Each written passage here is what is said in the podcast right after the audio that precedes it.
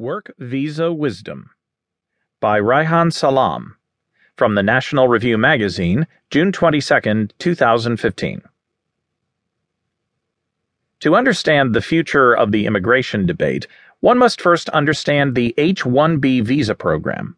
Though not very well known among ordinary Americans, the program, first established in 1990, has grown enormously, and at least some lawmakers are hoping to expand it further still.